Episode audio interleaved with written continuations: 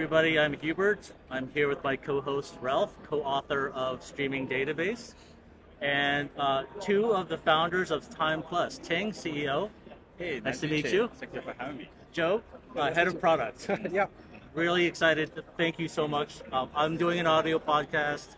Jove is doing a uh, video podcast. So lots of A and D audio visual going on And the here. streaming, right? streaming. Streaming. and we're in a We love streaming it. convention. Yeah. We're streaming right now. Maybe the biggest uh, streaming party in the world. Yeah, yeah. If we got to stream, we got to do it here. Yeah. Um, last week I heard, I saw the announcement. Um, I don't want to take your thunder. I'd love for you guys to talk about what you guys announced last week and how you got to there and everything else. Yeah, thank you. Hubert. you know, yeah, you know, the last week we pretty much like uh, so excited to announce the open source, the our core engine. So it, it's kind of like a really like a it was a decision actually we made like a, actually two years ago when we started the whole company. We definitely like a, we are like a developer, right? So so we're actually want to like build by developer, we want to contribute to the developer community. So, but why we announce open source right now? Because you know we really want to focus on build the engine first, and and also to demonstrate it's a very mission critical use case uh, on top of streaming, you know, data. So so I think now is a pretty good moment. You know, we, we build the infrastructure, build a community, and, and open source for the whole world. Yeah, we love it. Great, great. Um, is the open source version similar or exactly the same as the, the, the SaaS version of Timeplus? Yeah, for the SaaS version, we the goal is to make the, the process as easy as possible, right? You you sign up using your Google or Microsoft SSO. You don't worry about uh, credit card information. We have a nice uh, Kubernetes-based uh, deployment. We have all those uh, nice UI charts and a few more source and sinks. So that part is main, the main theme for the SaaS part is really about usability right? On the on the open source side, which is we call Proton, which is open source under Apache License 2, we provide the Docker image. We can also provide other uh, with different deployment. And the goal is that is people can set, spin up this very easily on their laptop. Uh, we provide a secure as a primary interface. There's no web UI, and uh, we uh, we can read data from Kafka. We can write data to Kafka. But if you want to collect data from other systems, you might have to use our cloud version. But uh, it is really try to collect more feedback from the developers. Yeah. Yeah, I tr- actually tried it right right after you guys announced. I tried it myself. Yeah, I had to. I had to. and um, you're absolutely right. It was easy to download. It didn't like take forever. You know, when you download some Docker Docker Compose files, you're sitting there for minutes downloading all the images and so on. This one didn't take that long at all, and I was able to run pretty easily. And it's amazing that you're able to put compact so much in such a little package. Right. It's just very small. It's all in one. So, so it's it's. I mean, all the components like the ClickHouse version and your log is all in one. It's one Docker binary. image. Yeah, it's Okay. one binary. Yeah. So uh, we we will provide uh, maybe if if you run a certain Linux version, we can even provide more than just stock image. If you really want that binary, we can give that to you, right? And that binary essentially is a combination of our kind of uh, streaming processor, something similar to Flink, and also we have our own streaming storage. We have our historical storage, all in one single binary. And the Docker image just make it a little bit easier for those default configuration files or those other uh, like uh, license files, stuff like that. So, but yeah, using single binary is certainly doable. And uh, if you prefer microservice, then we can configure that system in different roles. But uh, you don't have to start from microservice as your first step. Just want something run quickly on your laptop. Yeah.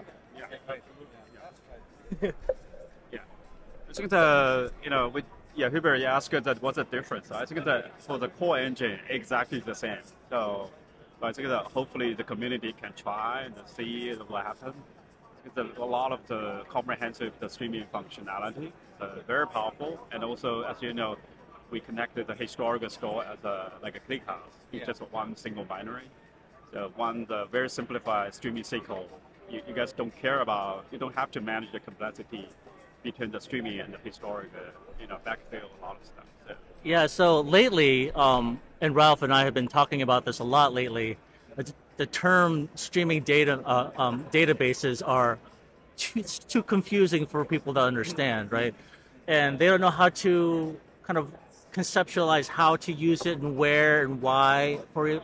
Um, and the way I think about it, coming from like Confluent and coming to the streaming, there's always been this like this you know contention between streaming and batching right in, in my world right uh, why not batch you could, i could do everything in batch just batching is so much easier. Streaming is too hard you know streaming gives you all this other stuff too but they're always at, at, at one another.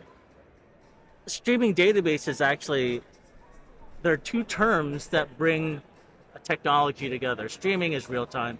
Database is at rest right? Streaming database is a conversion of both real time and batch processing, right? And it's, I think that's really hard for people to understand the advantage. Like the um, when we talk when we're writing our book, the, the, the idea of being the push and pull queries, like pushing is your your stream processing your materialized view. Pull is your your queries that that you're pulling from that state store, right? And um, but where usually uh, like the most popular technologies today, those are two different systems right? Where streaming databases actually pull them together and provide all that capability without having uh, the overhead of additional systems and architecture, right? Um, how do you have any sense of like how much cost somebody could save by reducing such a large infrastructure, or have that is that, is that something that you haven't really thought about yet? Uh, yeah, first of all, I really love the, this kind of interpretation you know, for streaming and a database. You know, that's a naturally. So you know, we at the Timeplus, the the core team, we're pretty much like a practitioner. You know, we're actually so, trying to solve the problem before we like innovate some maybe new category, new term. So, but you guys are I think pretty like a pi- pioneer for this kind of thing, like streaming database. Yeah. So because we did, we fundamentally think is uh, when we do a lot of streaming processing and uh, analytic, you have to connect uh, kind of historical data uh, in the mean, at the same time? So it's a naturally for foundation for all the analytics. So, so that's a, and also streaming, you know, streaming we handle the change, handle the delta, you know, the historical also some baseline. And for a lot of analytic, you know, they have to compare both, right? So otherwise, you know, the change, what that mean, right? So, so that's a philosophy. I think pretty much like a very, we have a lot of alignment. Yeah, you know, absolutely. Um, in the book, you reference uh, Martin Kleppmann a lot. a lot. We have quotes. Yeah. We were always refer- re- referring to him. Why do we do that? Right? Yeah. obviously, he brought. He kind of coined the idea of like turning database inside out. Right? He took Right. parts of the database that were naturally streaming, exposed them, and made them scalable and so on. Right? Yeah. And so now we have like companies like you know uh, Flink and and, and uh, you know and other technology like KSQLDB. Yeah. Um, and then you have like your like your OLAP systems, your databases that are serving this data through like, like through like a database API, right? Rows and columns and SQL statements. Um, we actually are the converse. We keep talking about this, but we, we are bringing those components back into the database. Where Kleppmann wanted to bring them out and scale them individually, we're bringing it all back in Yeah. into Exactly. the database and calling it calling it streaming database. The Feldera people, uh, a lot of academics in there, Right. talked about the idea is that all databases are streaming databases. You just need to make them streaming. Exactly. I love that. Uh, it is a very nice quote. It was Yeah. very compelling to me. Yeah. Um, I I just want to add uh, some comments. You know, our you know the the early like a customer. You know, when they use some streaming analytic or you know they really love the streaming user experience. You know, they're like a they can maybe do some like a live query, continuously monitor the out thing. They don't have to like a batch mode, like a, the five minutes or ten minutes, just like a like pull again hmm. and again. And the people love it, you know. And and also back to your, your question, and the cost underneath, streaming definitely is a much lot of benefit. You know, when we handle only when data get a change, we handle the change, right? We don't have like I say just like five minutes do the do the same thing again again when even no data change, right? So Right. so the cost definitely is dramatically we can control the cost. And also, as you mentioned, the historic, uh, we have the database, and but we manage it one single binary. We definitely just like it. Customer don't have to, you know, build uh, so many different systems like uh, streaming processing, database, or historical, and the unification. If they build it like piece by piece, I think uh, we almost like a, we have huge benefit like a, to, for TCO part. Yes. So, um, if we could claim that technically all databases can be made into a streaming database, you know, the, the term streaming database would be just redundant. Every you would get to be a database company. Hopefully one day. yeah, hopefully one day.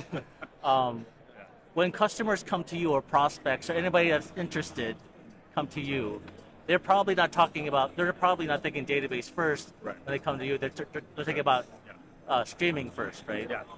And that's the, that's kind of the hard part is how do you bring streaming people to the database. But, but conversely, how do you bring database people to streaming, which I think is a, a more compelling, interesting idea. It's really hard to get batch oriented or you know people in that realm, in that domain, to adopt streaming. I, I, I honestly believe, like, I'd love to hear your I think it's also like, like very complicated to really find your um, your, your uh, how to address the market basically because you've got you've got these uh, streaming people like the stream processing gurus like using Flink for ten years now, um, so they would probably be thinking ah streaming database that's not for me maybe it's too much database yeah. on, on the other on the, on the other hand, you have these uh, database people. I mean, a much broader market actually, um, but they are afraid of streaming. So it's uh, very hard to to met, to kind of I got it. Yeah make the entrance barrier low for both parties, both sides. Yeah. I think. It's a. I think that yeah. So yes, for the streaming, I think that that depend on the, you know, I see the a little bit like a, this kind of the challenge when you talk about different, uh, you know, you know, the community or maybe customer. You know, when like for streaming the industry, so probably say we have to say we connect to like a database concept because you know streaming alone you have to really it's really like hard to analyze the you know real the use case of the question. But for database guy, I think database now is a, pretty much adopt a lot of streaming concept right now. You see the MongoDB or you know a lot of the Snowflake, Databricks that also embrace the streaming to handle like the Kafka data, you know, append. So so it's a but uh, eventually when we talk to the customer, I hopefully don't want to talk about terminology. Say, oh, I want to solve the real-time problem. You know, like uh, even for trading, analytic, or risk compliance, or you know, like fleet management. I think that one the customer only care about how to get down, right? So, so we back to the problem. Uh, so that's a, determining a lot of the you know scenario, you know, the the, the case. Yeah. Yeah, I love um, I love the way I've used the UI on the cloud, and I love I love the way it you know is kind of put together the the user experience, um, and I love also how simple the, the tool is when you download it and run it local. Like I, I like a shell. I like the idea of a shell and, and seeing my you know show tables and or dash n or slash n. I see my my, my table. I, I, I want something like that, and it's really it makes makes things really easy to work with data, whether it's be moving or not moving, right? Um, I wanted to get kind of get back to like Timeplus itself. Number one,